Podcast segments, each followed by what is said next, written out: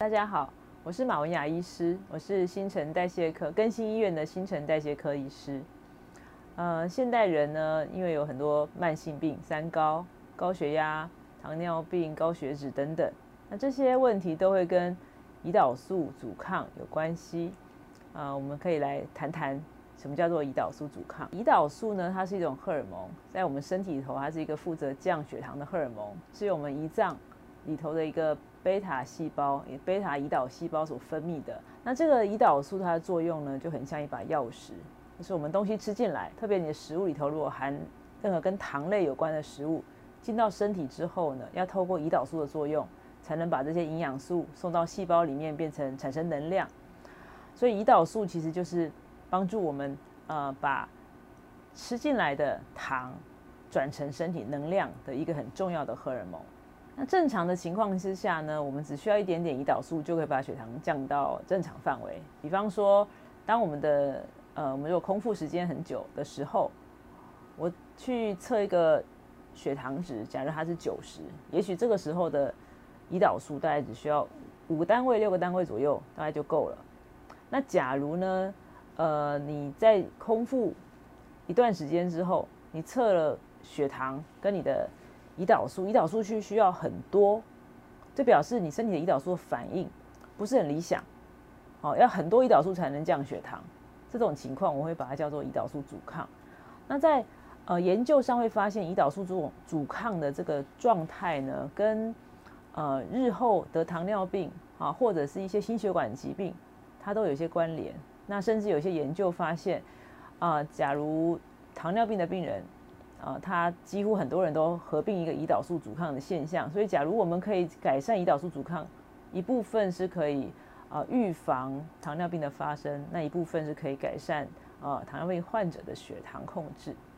其实造成胰岛素阻抗的原因非常多啊，基因、体质、缺乏运动、肥胖、哈压力。啊，饮食习惯等等，它其实都会造成胰岛素阻抗。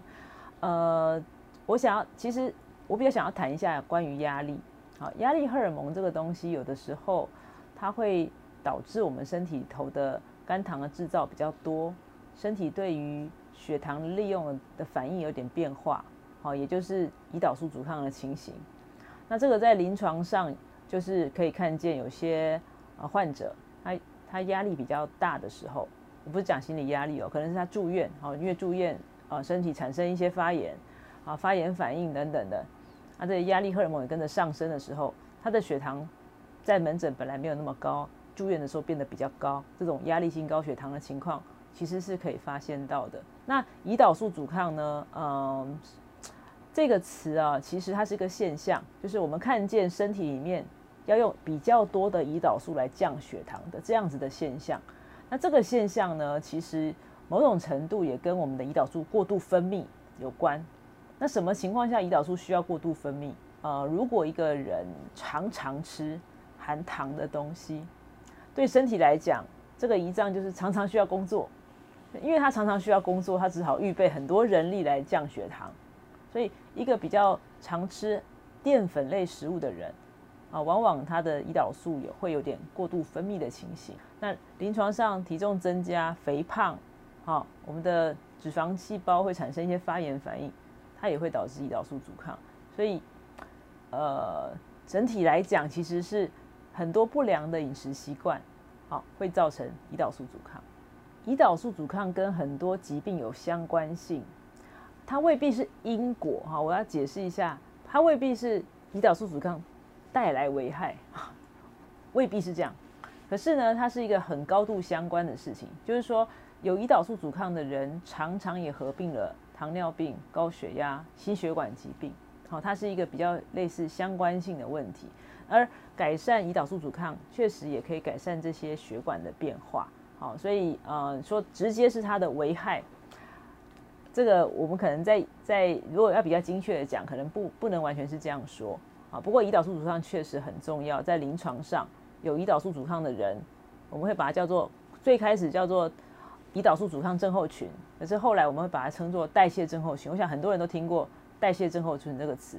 代谢症候群跟胰岛素阻抗就有很大的关系。好，常常就是高血压、血糖比较高、血脂异常、好三酸甘油脂高、好的胆固醇过低，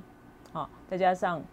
腹部肥胖这样的情况合并在一起，它叫做代谢症候群。而这种代谢症候群的人，他糖尿病的机会风险比别人高，心肌梗塞、心血管疾病的风险也比较高。而这样子类型的病人，常常都合并了胰岛素阻抗的现象。好，所以胰岛素阻抗跟我们俗称的三高和肥胖是有高度相关的。哦，我这边补充一下，胰岛素阻抗呢，因为它是一个糖尿病的前身，好，就是我们如果有胰岛素阻抗，容易日后发生糖尿病。那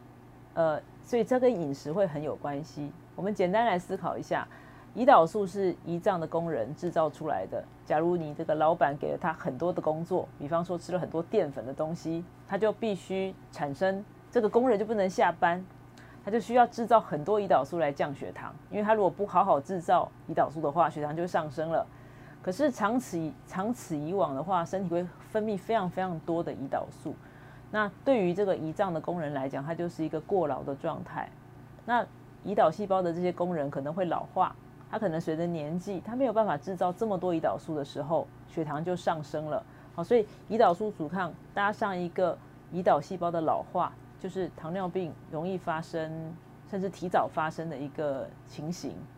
那所以在饮食上呢，有一个前提，就是既然胰岛素是帮助你降呃代谢食物里面的含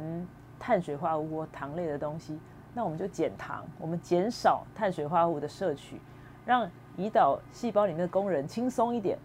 他就不需要制造这么多的胰岛素，那可以让他啊。等于说，老板给你的工作减半，那你就会觉得比较轻松，不会压力这么大，也比较不容易过劳，也不容易提早老化。减糖是一个很很，我们一般会推荐给病人，就是请他在食物里面把淀粉的比例下降一点，不是吃少，是比例减少。好，就是你吃的食物里头各种食物均衡的摄取，但是把不要，有的人很喜欢，比方说他就只吃一个馒头，他说我吃的很少，可是他的内容就只有淀粉。我们希望它可能，也许你有淀粉，再搭配蛋白质，搭配蔬菜，搭配其他的东西，把食物变得均衡起来。这种叫做减糖的饮食。